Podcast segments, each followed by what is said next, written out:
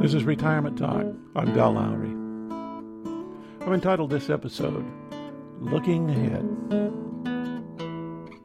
There's good reason our eyes and feet point in the same direction. We're designed to move ahead, forward. Our stomachs are designed the same way. With little variance, they're always craving the next meal.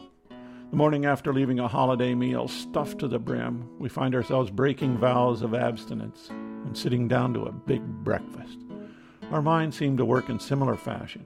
We're always looking ahead, trying to figure out how we might better ourselves in the future.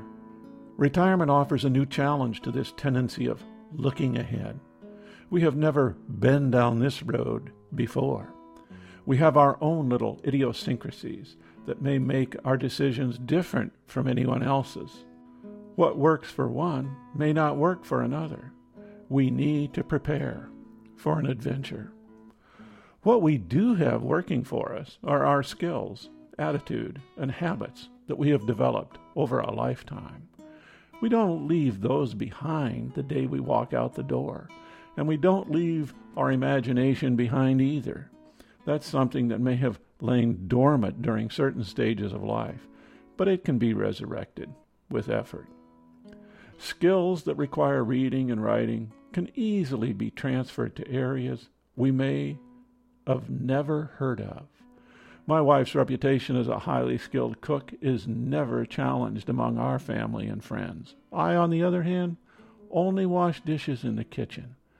When I ask her how she thinks and then creates all these varied dishes, she claims that she reads about them and then follows the directions. Anyone can do it, she claims. Perhaps it's my attitude that prevents me from acquiring the skill. Or maybe just because if I let her do it, I'm assured it'll be great. Working with our hands is another skill that opens many doors. The thing about working with the hands is that it is much more than that.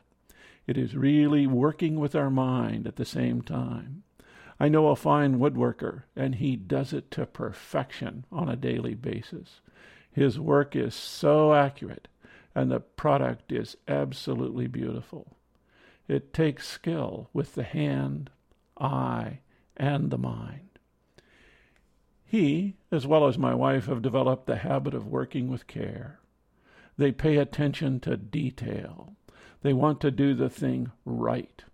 When the job's done, no matter what it is, it's done with a sense of pride and perfection. I, on the other hand, tend to rush through efforts or projects. I like to do this or that and then move on. Good enough, my father used to say. I guess it took hold. I have a hard time trying to get something just right. We all form habits, and they just happen to be different. Luckily, our children copied their mother's example when it comes to working with care. Imagination is the one factor that may lie unused and difficult to bring back to life. Our daily working life has a way of demanding little from imagination. We fall into habits of Monday to Friday work, establishing a career, raising children, establishing economic security, and watching too much television. The imagination that used to guide our childhood play suffers a bad case of atrophy.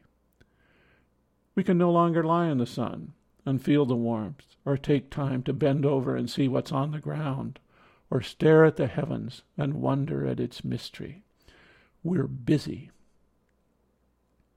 I remember this feeling as we approached our retirement. We wanted to do something different to initiate our life among the retired. We got motorcycles, his and hers. Neither one of us had ever ridden a motorcycle.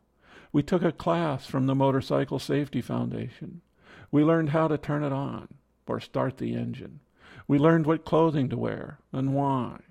We learned how to stop and start and keep our balance. We learned to steer around orange cones in parking lots. We shipped my cycle to Seattle, and the day we retired, we flew down and picked it up. We rode down the West Coast, and since then have enjoyed many ventures over the mountains, through the woods, and across deserts.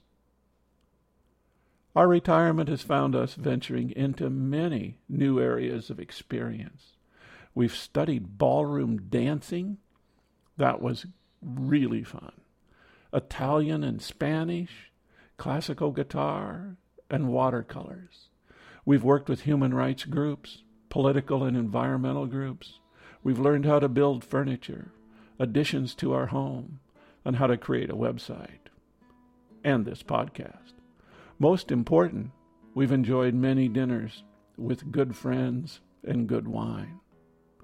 Technology seems to present a special challenge to our imagination, skills, abilities, and attitude.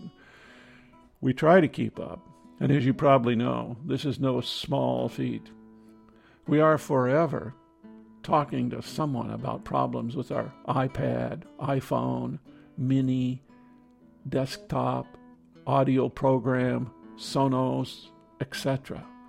All this stuff opens many doors and it keeps the mind working at a fairly high level.